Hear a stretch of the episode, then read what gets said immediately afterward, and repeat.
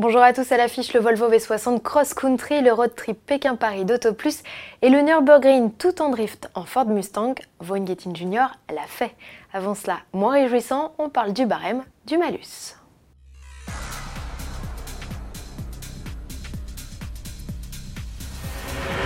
Ça se confirme, le gouvernement a choisi de renforcer le malus automobile au 1er janvier 2019. Le projet de loi de finances prévoit un abaissement du seuil de taxation des émissions de CO2 de 120 à 117 grammes. Le barème démarre toujours à 50 euros pour atteindre 10 500 euros pour les véhicules émettant au moins 185 grammes de CO2. Modèles les plus impactés se rejetant autour de 120 grammes puisque le malus grimpera de 30%.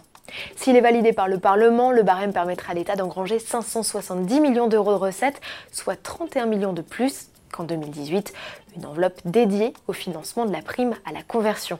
Depuis le début de l'année, près de 30% des véhicules neufs achetés en France ont été frappés d'un malus et cela va s'accentuer avec la mise en place d'un nouveau cycle d'homologation des consommations plus réalistes, le WLTP. Son entrée en vigueur, prévue au 1er janvier 2019, devrait finalement être repoussée au 1er septembre de la même année, voire peut-être 2020. L'administration française rencontre en effet quelques soucis.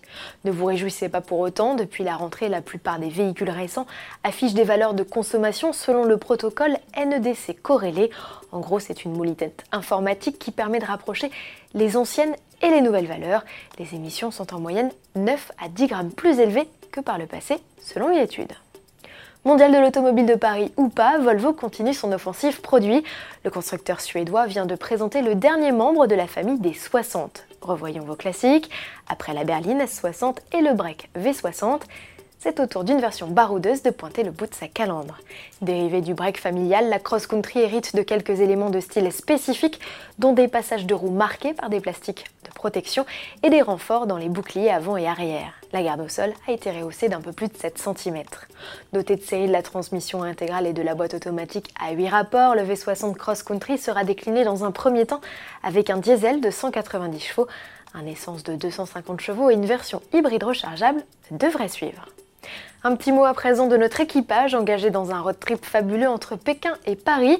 Notre journaliste Stéphane Martin et son photographe Yann Lefebvre ont reçu les clés de leur Citroën C5 Aircross au terme d'une cérémonie, un rituel dont profitent tous les propriétaires de nouveaux véhicules en Chine.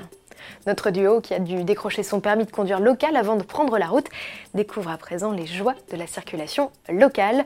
Pour vivre leur épopée, rendez-vous sur autoplus.fr et chaque semaine en kiosque. Pour mémoire, cette aventure est réalisée dans le cadre du 30e anniversaire d'Autoplus. On se quitte sur d'autres images incroyables. Celles-ci sont signées Forte Performance et Vaughn Gettin Jr.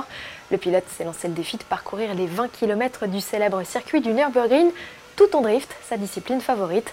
Après une première tentative avortée en raison de mauvaises conditions climatiques, il est enfin parvenu à ses fins au volant de sa Mustang RTR à compresseur de 900 chevaux. Chapeau, ne vous étonnez pas, Ford a découpé la vidéo en plusieurs séquences, justifiant son choix par la taille et la variété du tracé. Les autres vidéos suivront bientôt. Restez connectés, à demain.